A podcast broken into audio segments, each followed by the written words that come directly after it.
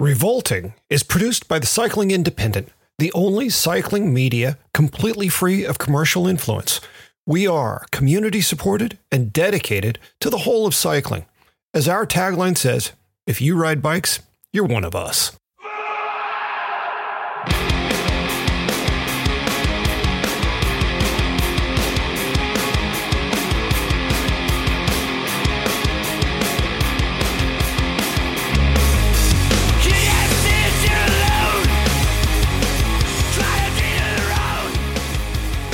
This is Revolting with Robot and Stevil on the Cycling Independent episode. I don't remember. Fuzzy Buddies. 16. What? I, I think it's 16. Could We're be 16. right now. I think that's right.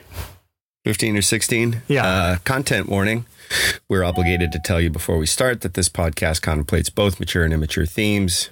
You might not like all the words we use or the ideas we bring up. If you're sensitive about these things, maybe this isn't the podcast for you. It's okay. We still love you. Uh, now, having that out of the way, um, I want to say two things. One is that I have totally switched up my recording environment. Uh, and so if I sound less like I'm in a 50 gallon barrel and more like I'm in a, an enclosed closet, which like one bad move is gonna I'm gonna die underneath a avalanche of shoes and bowling pins and fucking whatever else people keep in closets. Uh, and secondly, this is the third time recording in my closet, but we scrapped. Well, no, we scrapped one episode. We did what was it? We did two episodes about shitting our pants, and the first one was really good. I I felt pretty good about that. Uh, However, something we had some kind of a technical glitch, and Yeah, I screwed it up. nothing that no, none of Robot's part got recorded. So we tried it again the following week, and it just I don't know. You weren't, just- you weren't yourself.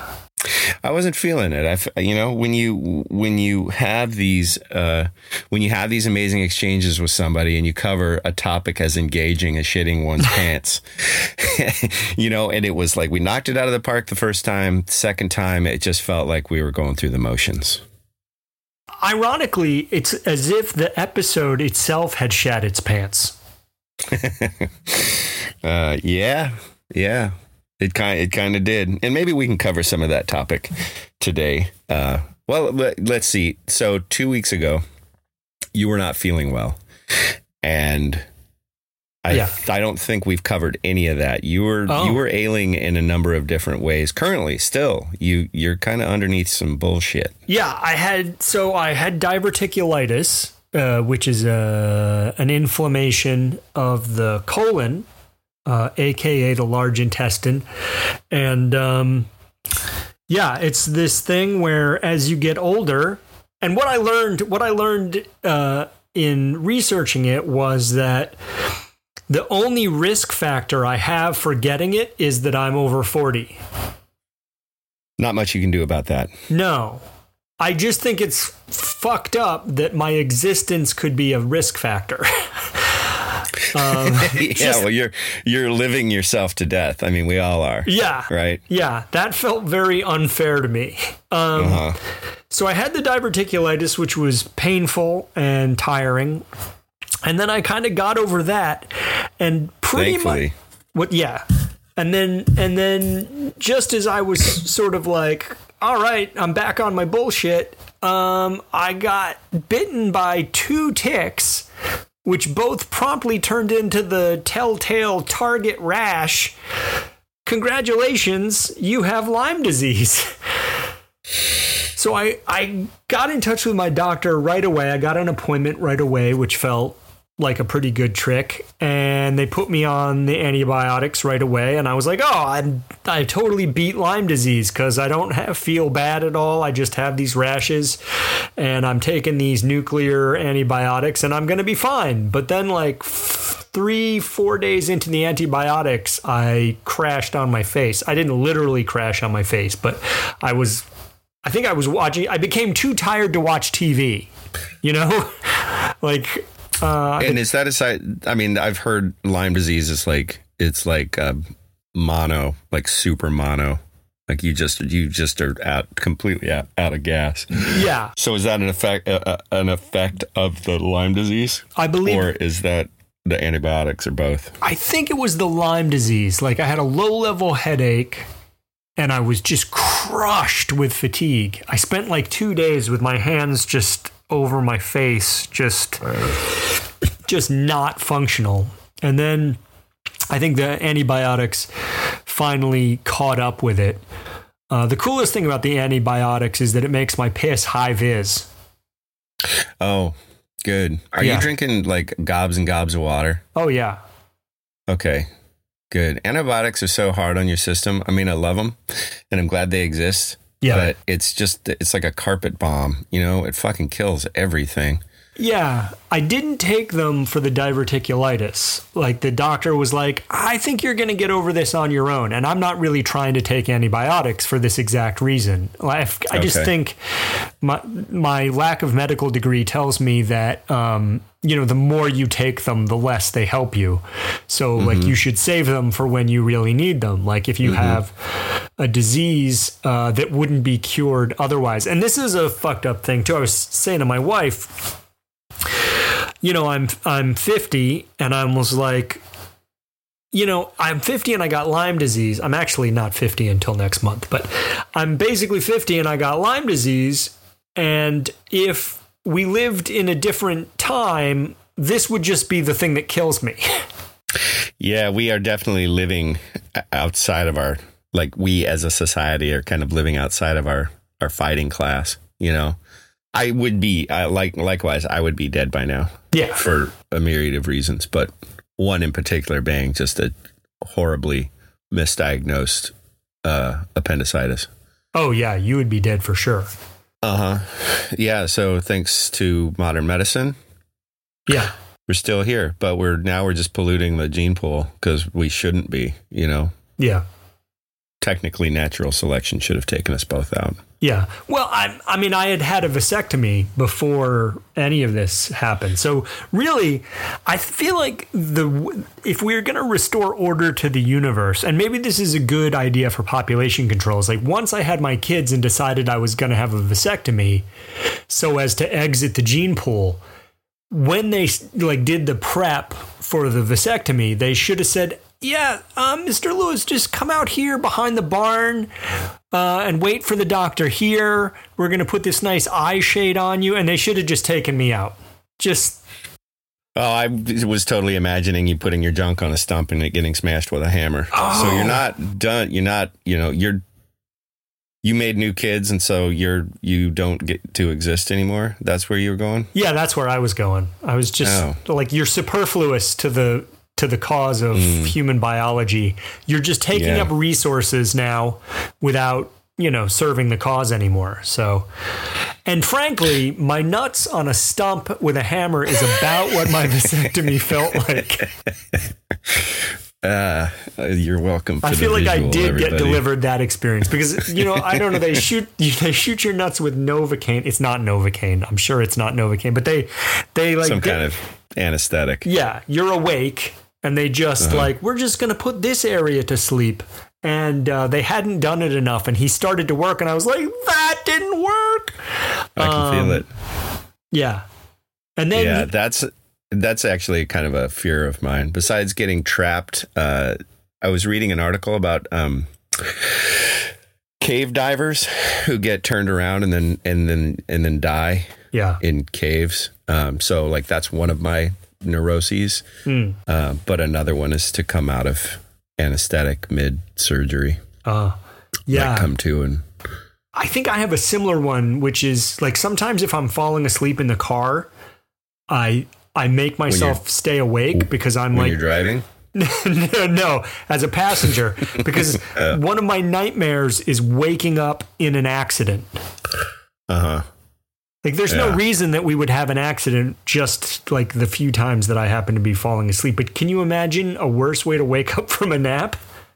Uh, have you seen? There's always videos of uh, like trucks being towed uh, backwards, and then the cars following the tow the towed trucks will get up super close and then like the passengers sleeping and they get like right up to it and then everybody screams at the same time and they wake up and they see the truck like right in front of them hilarious like like actually giving someone so much stress that they, it could possibly kill them uh super funny prank Yeah.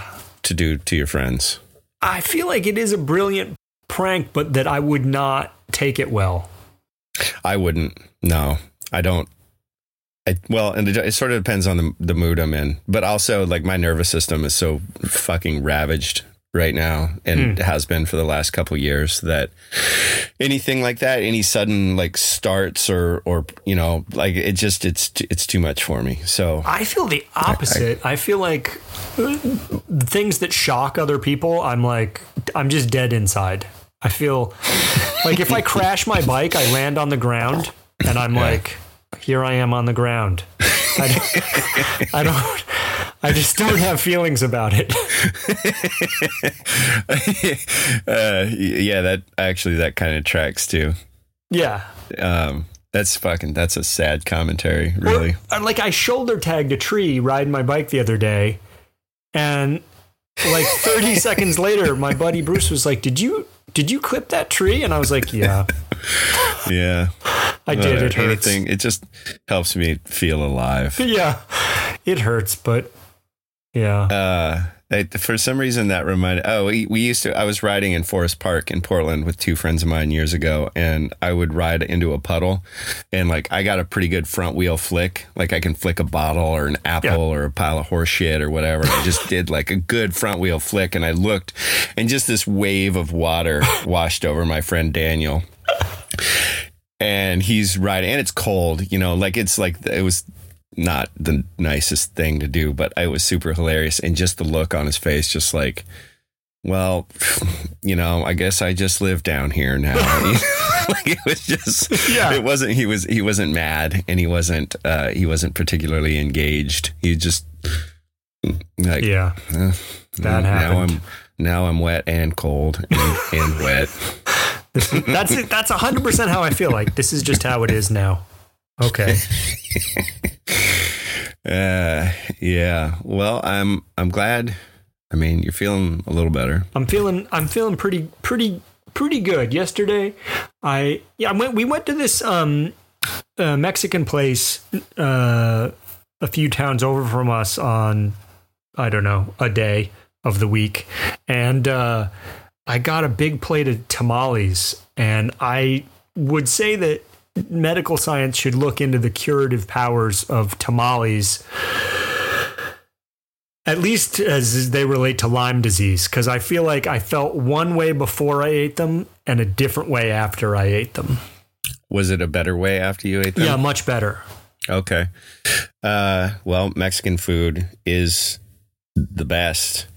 Yeah. You know, if I, that's always my go-to if I'm stuck on a stranded island and I get three things, I always ask for like endless Mexican food and then a helicopter full of money. Those are my three things.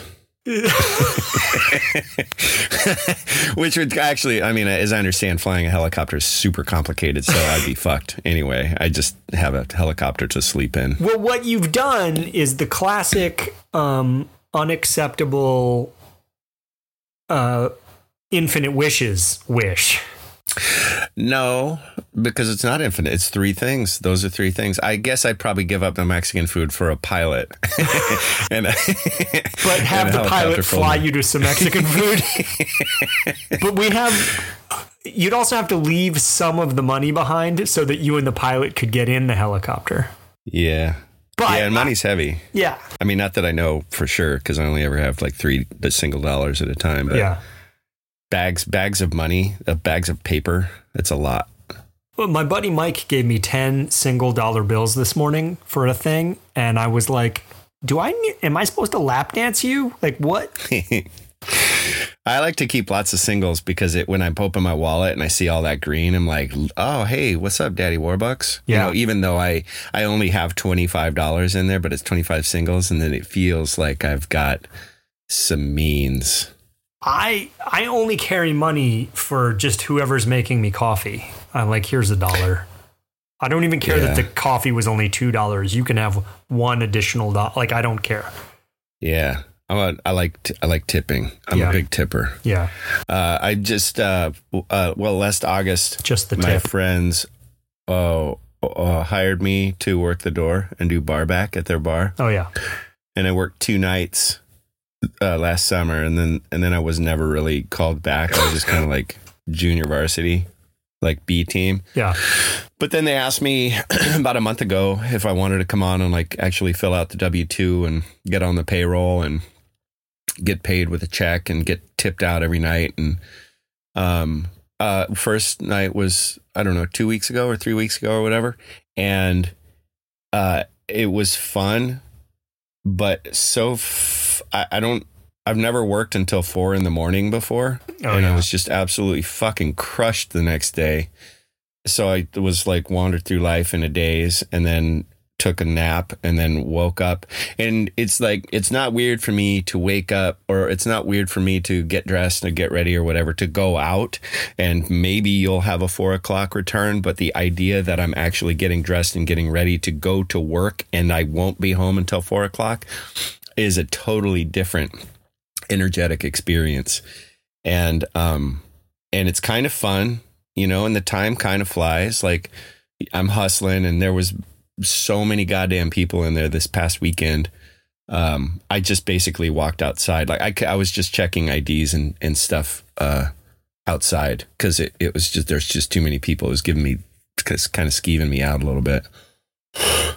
Uh, but now you know there's Washington State. You have uh, vaccination requirements to be inside uh, bars or restaurants. So I'm looking at IDs and then I'm looking at Vax cards. And now everybody needs a booster, so everybody's fucking showing two Vax cards, and it's just a shit show. Uh, why did I get on that though? Oh, tips. At the end of the night, the bartender tips me out, and it's like you get this fucking wad of cash yeah. and all I did was hang out at a bar. Like now, finally, I've been hanging out at bars long enough. I figured out a way to get paid to do it. You've gone pro. It's sick. yeah. You didn't realize what an amateur you were before. Now you've gone pro.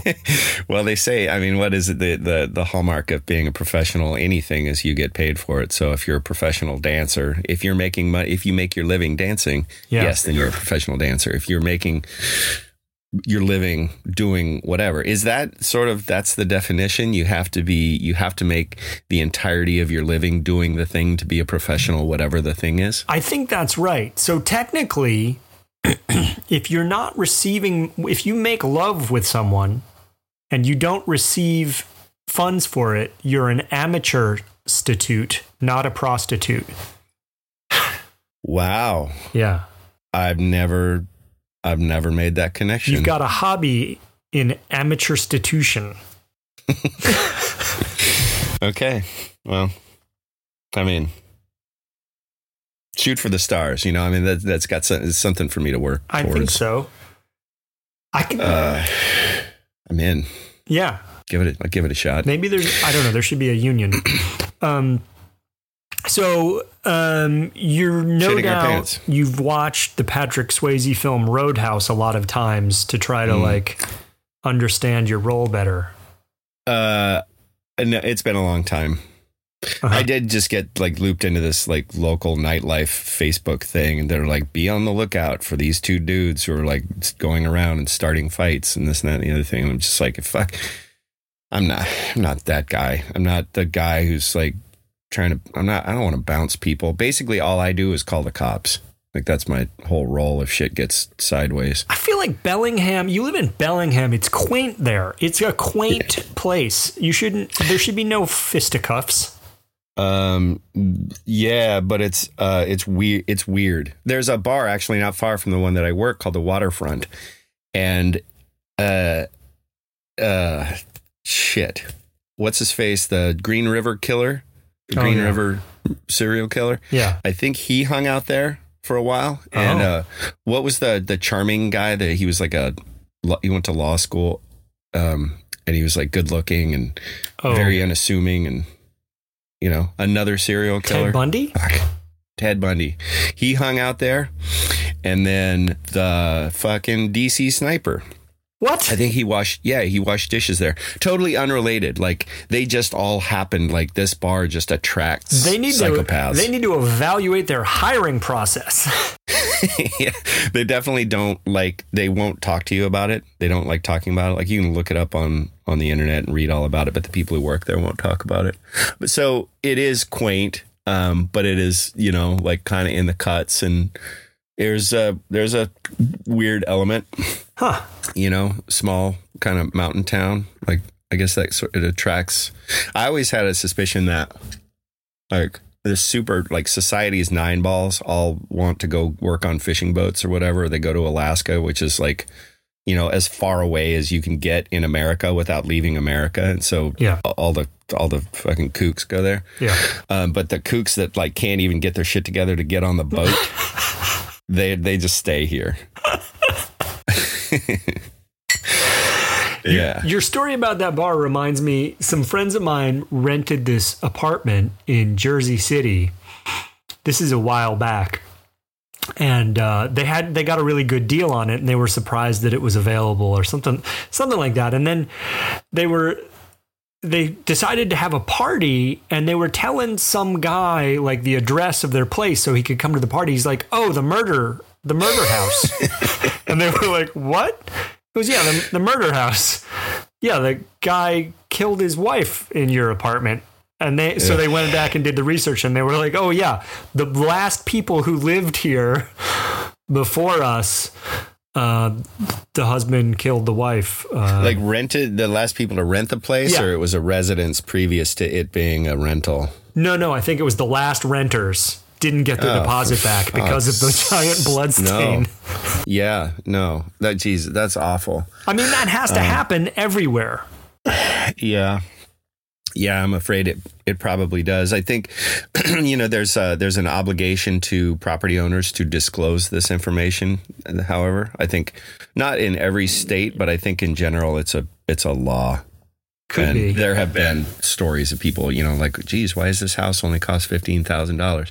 Whatever, and then they find out that it was a total horror house before they horror house before they moved in. Oh, yeah, it's just a really screaming good deal. As part of your rental agreement, you cannot dig holes in the backyard. Any holes of any depth. Don't don't look under the floorboards. Yeah. you know when the when when the stories break with places like that like um the apartment building that Jeffrey Dahmer lived in they just tore that entire thing down Oh, yeah. and I always kind of felt bad you know I felt bad for the other people who lived in the apartment who were just trying to make their way and live their lives and they're just like oh fuck me are you serious like Right. I I live in this total nightmare scenario and I had no idea like I thought you know he's just a quiet a quiet blonde guy and now they're tearing my building down and I have to find a new place to live. I mean, granted, I don't think it's that hard to find a place to live in Milwaukee anyway, but still a real hassle for all of the other residents who happen to live there. Not as much, obviously, as the people who were murdered there. That's a bigger hassle. But Jesus, you know, I, I don't understand how so many murders happen. It feels like, it seems like that's got to be a loud process. Uh huh. Yeah. Yeah. I think I I don't know. I I'm kind I've always kind of been into weird sort of macabre history of in cities and you know there's like the the fucking grisly tour in LA where you can go see where the Elizabeth Short the Black Dahlia uh, was found and and the house where they think it happened and where the house where the Manson murders happened or Oh, yeah. um, there's a hotel called the Cecil Hotel in downtown LA, and all kinds of kooky shit has happened there over the years. I think uh, Richard Ramirez lived there during his spree, and it, I, you know, it's like it's gnarly, but um, I think it's just kind of like it's interesting. It's always been interesting to me since I was in high school to think about and to learn about the things, the extreme measures people go to to satisfy whatever their thing is, you know, Their, whether it's their mania. yeah, I mean whether it's it's like sexual extremes or spiritual extremes or you know whatever the thing is like some people uh, relax by playing hacky sack or you know playing the saxophone and some people uh, you know, go on killing sprees. It's just so fucking weird that we're the same animal. Yeah. We're all the same animal, but we're like essentially live on different rungs of the evolutionary ladder. Well, the thing the thing for me is there are these people who are out there really having homicidal thoughts and urges and mm-hmm. like we're we're still a social animal. Like even if you like you still have a mom or you still have a roommate or you still have coworkers and yet you know like it always comes out after oh yeah, I knew that wasn't going really well. Like what I mean, okay, I know you're not supposed to call the cops and go, this guy definitely seems like a murderer. you can't just say that, but um, that we we maintain enough social space in our society for people who are like, you know, I'm thinking about killing and eating some dudes. Yeah, and I know why is that? Why is there? Why are there power tools run being run in the apartment? You know, apartment buildings, at least in my experience, historically aren't terribly well insulated. Yeah. So how is it even even if you even if somebody isn't being dismembered in the apartment next door, Yeah. like can you do fucking construction during the day? yeah. You know, like that by itself. There's power tools being run at night. That by itself That's a murder. is an annoyance at, at best, and and and and uh, hyper suspicious, potentially dangerous. Well, at this is my point. I think killing people is loud, whether it's during the process of or that That would be a good name for a fanzine. killing people is loud. Killing people is loud. Yeah. I'm gonna add that to pull out my dictaphone, make a little recording. Note to self: Killing people killing is people loud. is loud. Yeah. So we're off track. Let's talk about bikes. Are we going to like continue talking about shitting ourselves, or the other topic was maybe Fuzzy How- buddies. wonderful it is to have an animal in your life? Yeah. Well, I can tell you just from my recent health situation, I've spent a lot of time with my own fuzzy buddy who is named Django and came. So, the backstory for my dog, and this is um, some parts of this are true and some parts of this are just possibly true, is that um, He walked in on his hind legs wearing a bow tie one day, and he said, "Hello, John." Hello, sir. Um, no, Django is from Arkansas, and he was born in a dumpster behind a Pizza Hut. That's that's the story. I had, a, I had a Pizza Hut dumpster dog when I was in high school. Yeah, All of the best dogs come from Pizza Hut dumpsters. I think so. And and so this story about Django, which is very possible, uh, developed because when you get a dog, and we got Django when he was two or three. We we got him. He came up to Massachusetts, where I live, by somebody in who was quote unquote rescuing him. I think until until you know where that dog is going, the, the jury's out on the rescue. But anyway, um, uh, you get a new dog, people are like, "Oh, what is he?" And so I was like, "What do you mean? What is he?" And like they were like, breed or Yeah. he's a dog. they want to know breed. Everyone's like, well, Oh. what breed is he? I'm like, well, Fucking I don't. nerds. Yeah, so I developed the breed dumpster dog. Yeah, he's a DD. Yeah. D squared. Yeah, he ate a he uh, was born eating stuffed crust pizza, and um, he's real snaggletooth. Uh, he's what I would call ugly, uh, but in a really endearing way. Yeah, Uh, in fact, my wife and I, we're that's actually that's been you. That's just that you just described me, and and I as well. So, snaggletooth and ugly. uh, and but ugly, but in an ende- endearing way. endearing way yeah. I think you and django have a lot in common. I mean i don't i can't smell you. I don't i don't, I don't think i've ever smelled you. Um or i can say for sure i've never smelled you but um django is sort of like um coarse. He's not soft um and he Mm-hmm. smells bad. His breath is like um you know have you ever been to a fishing pier but like when the boats are all in Mm, hmm that's what his breath smells like. mm. Um, so he's ugly. He's not soft to the touch. He smells bad. Um, but we are like horribly in love with him. Yeah. Well, yeah.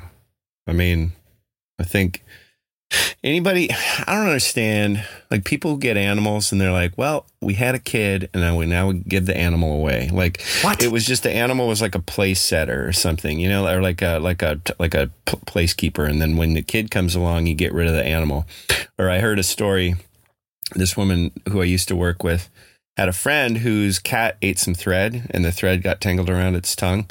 So they took it to the vet and the vet's like, you know, it's an $800 bill. And they were like, just, you know, uh, put the cat to sleep.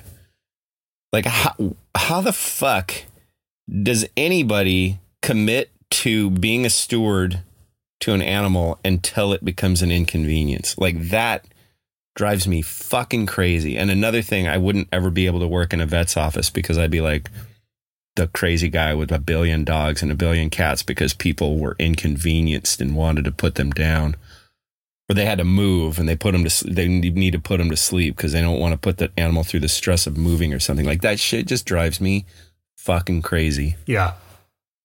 Yeah, yeah, it's weird. I don't I don't understand. Uh, there's two two ways that there's two ways the thing can go. There's either like I have this animal but I don't respect it as a living thing and so I don't treat it the way I should or um I like I I don't want to offend a bunch of people, but like the whole like I'm a dog mom uh thing is sort of like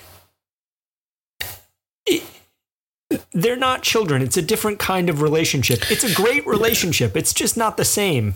Yeah i don't i never somebody just asked me recently like when when i had my cat they were like were you like cat dad and i was like no that's no no that's gross We're like bros.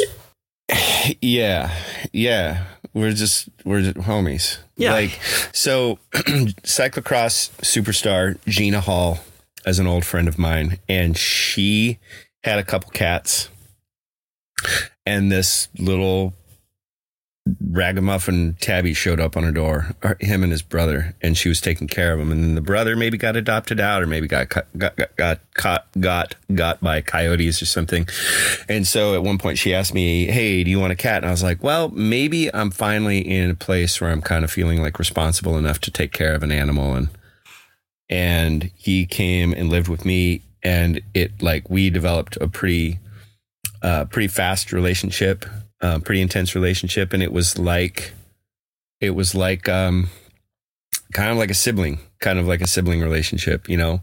Like i always referred to him as sort of like a living security blanket. Like the sun rose and set on this animal as far as i was concerned. And um when i was living in santa cruz he ate something. I think he ate a piece of cork or something because i lived next to this super white trash lady who just collected her garbage in the backyard and I think he got over there and probably found a little something that he didn't have any teeth either. Like I had to get most of his teeth pulled when I first got him.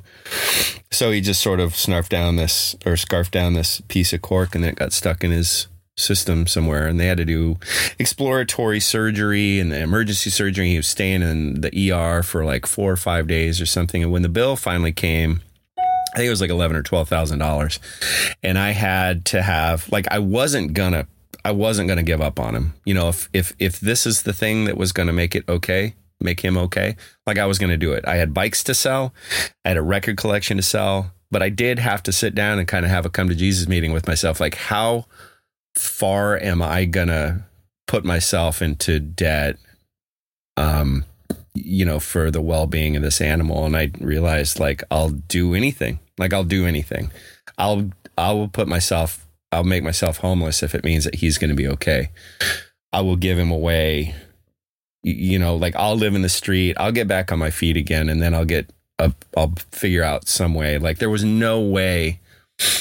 And you know, when you commit that much to an animal, um, being a steward obviously means you feed it and you give it shelter and you socialize it or whatever.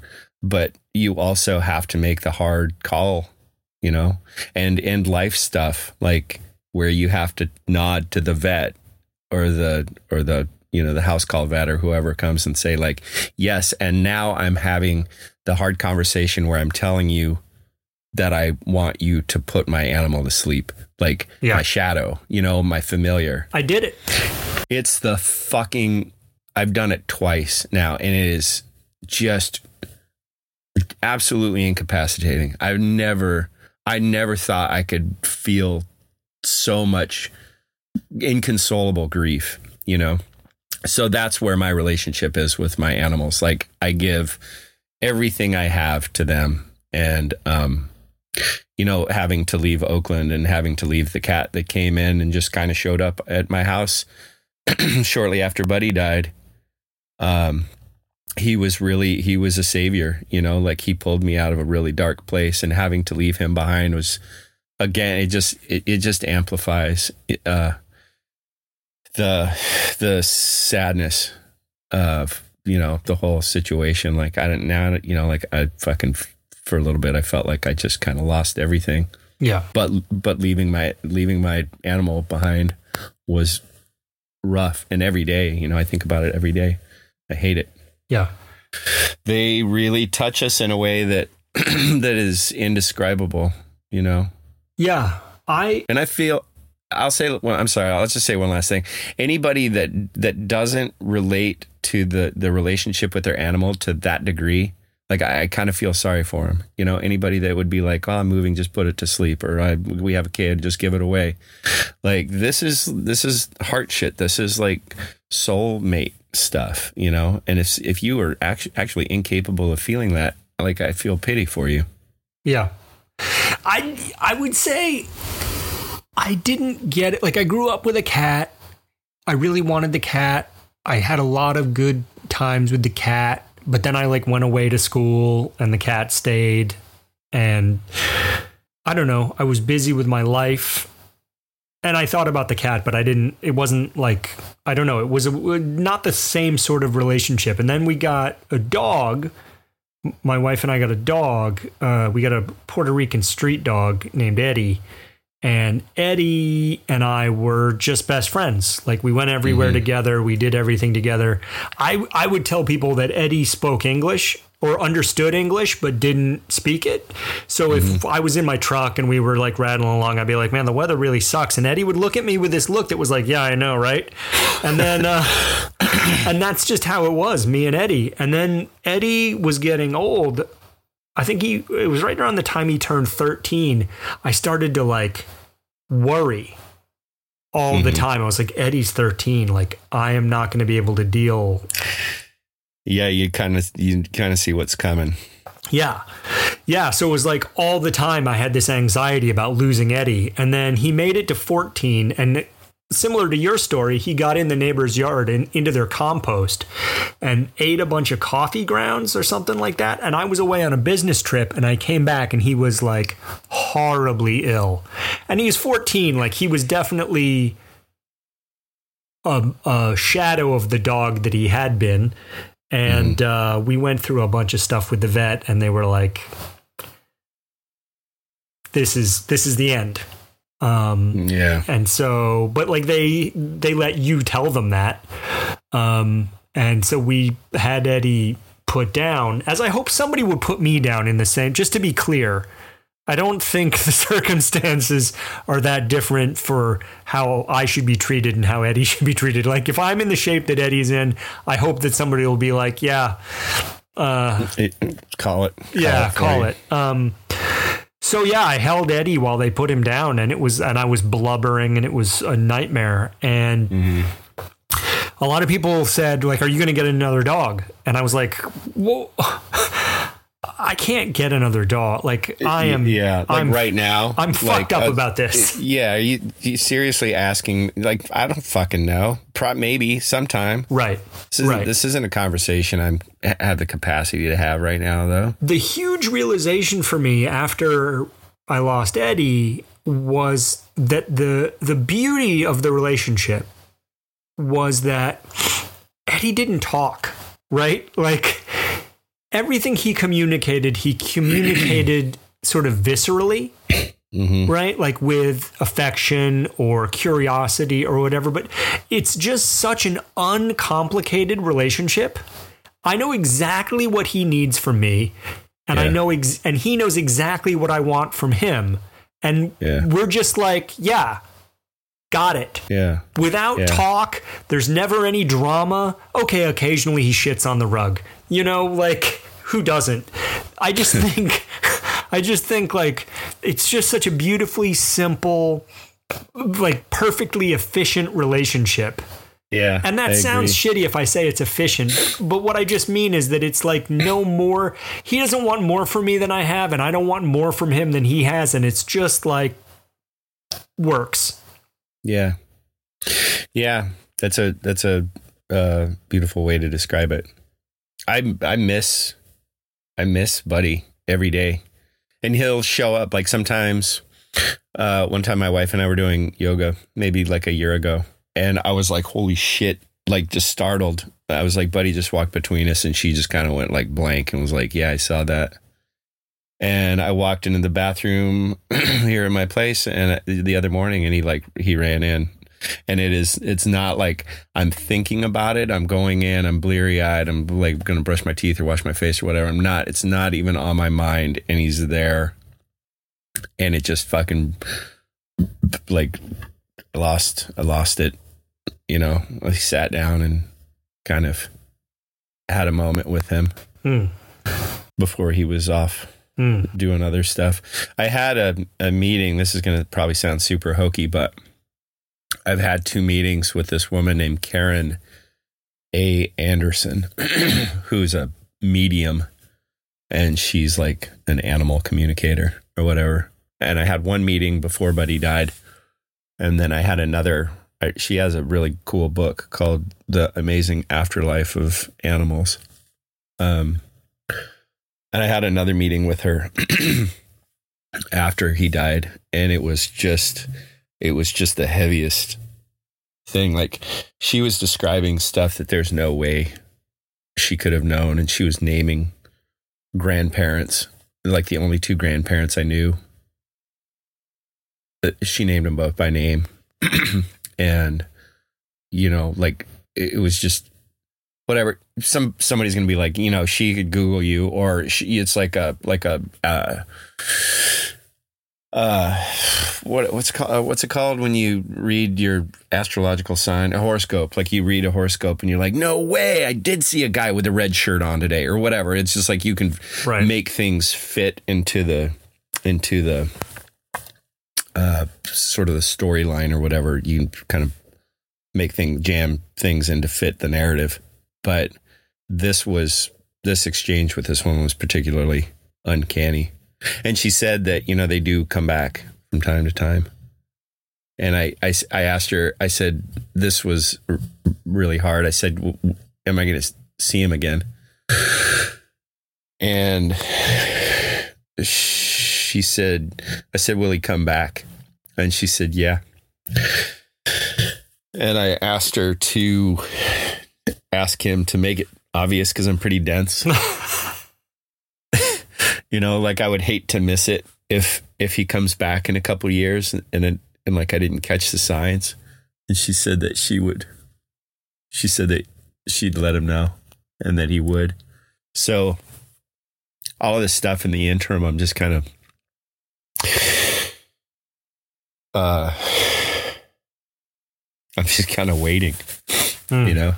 And it's still like it still fucks me up. It's been years but it just it was such a huge piece of my heart that he took with me Yeah. and like i just said you know like for people not to be able to for people not to be able to relate to this i think is a real pity like i feel sorry for, for anybody who can't who can't feel that kind of depth Yeah. fuck Take a take a second. You're all right. yeah anyway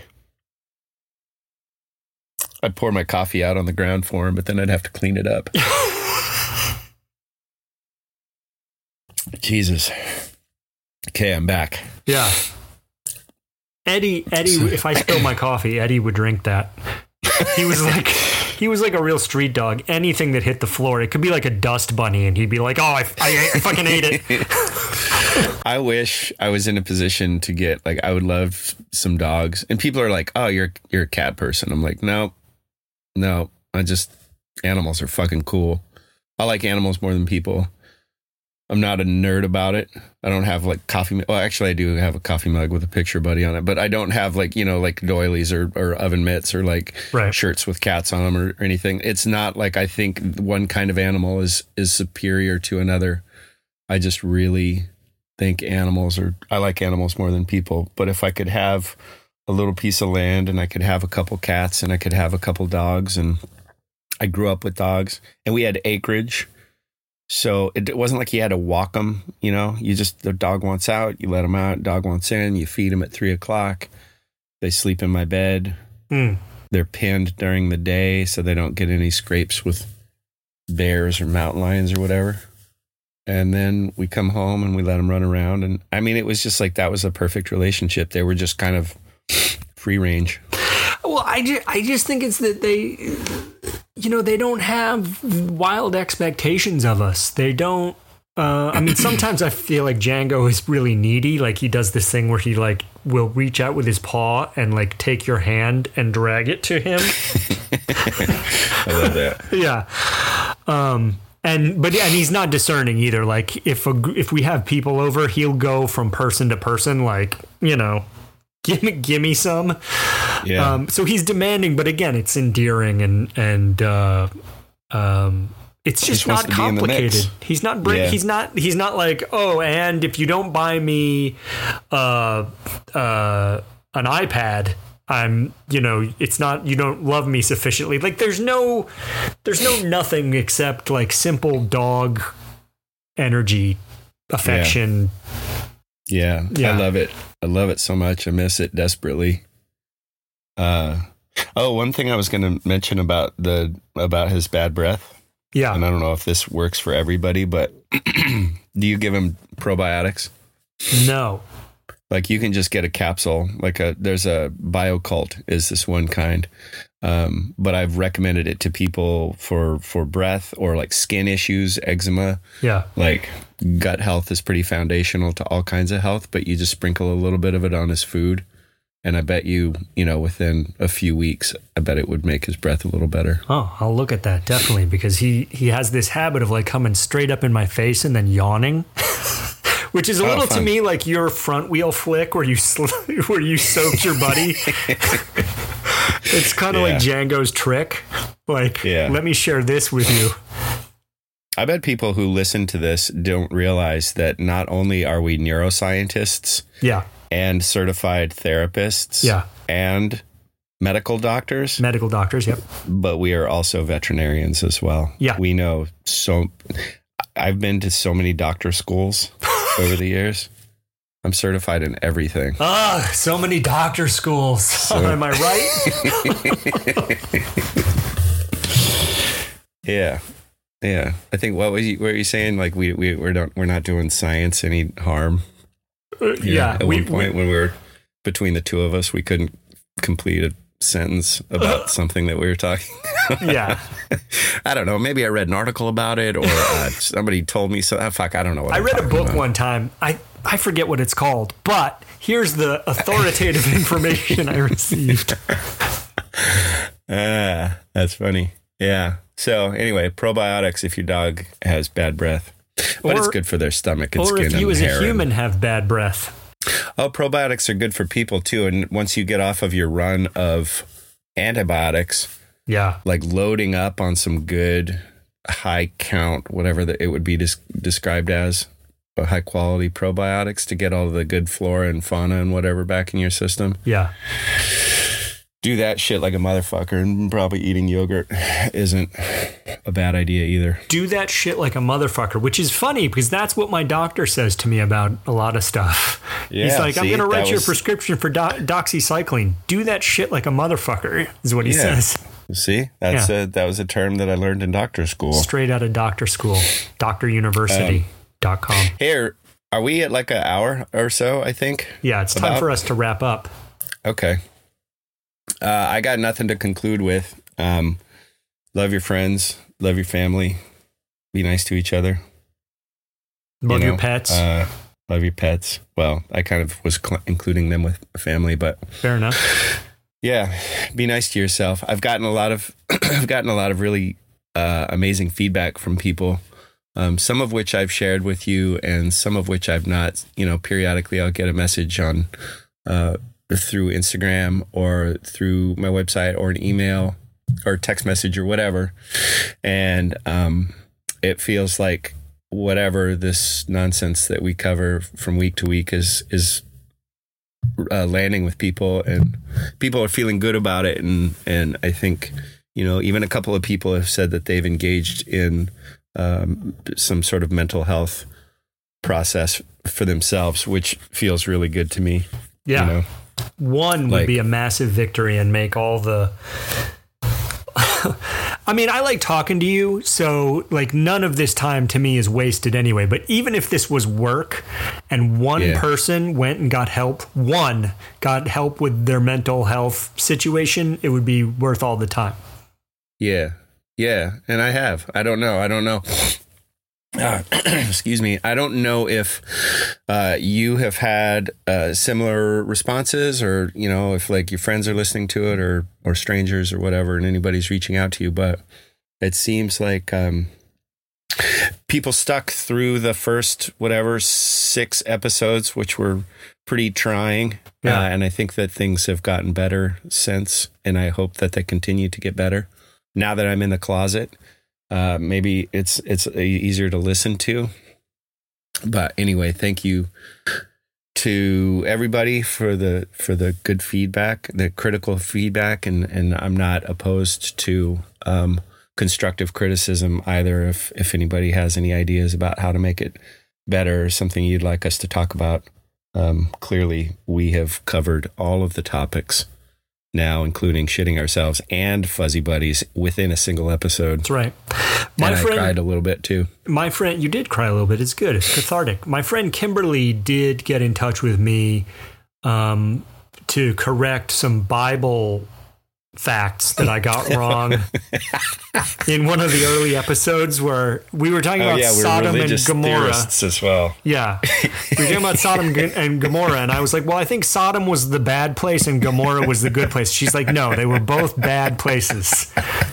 And so her constructive criticism was to, cons- anytime we want to talk about the Bible, she teaches Bible classes at her church. And um, she's like, you fucked that up. And I was like, okay, I'll bring you in for the next Bible related discussion. Amazing. Yeah. I love that. Uh, and what the hell is she doing listening to this shit anyway? Like she's she's on a fast track to hell just for that alone. I know, I know. Um, well, you know, uh, it's important to understand Satan if you're going to battle him. Yeah. Okay. Fair point. I think you and I I both wanna have- represent the satanic point of view in some, in to one degree or another. Yeah.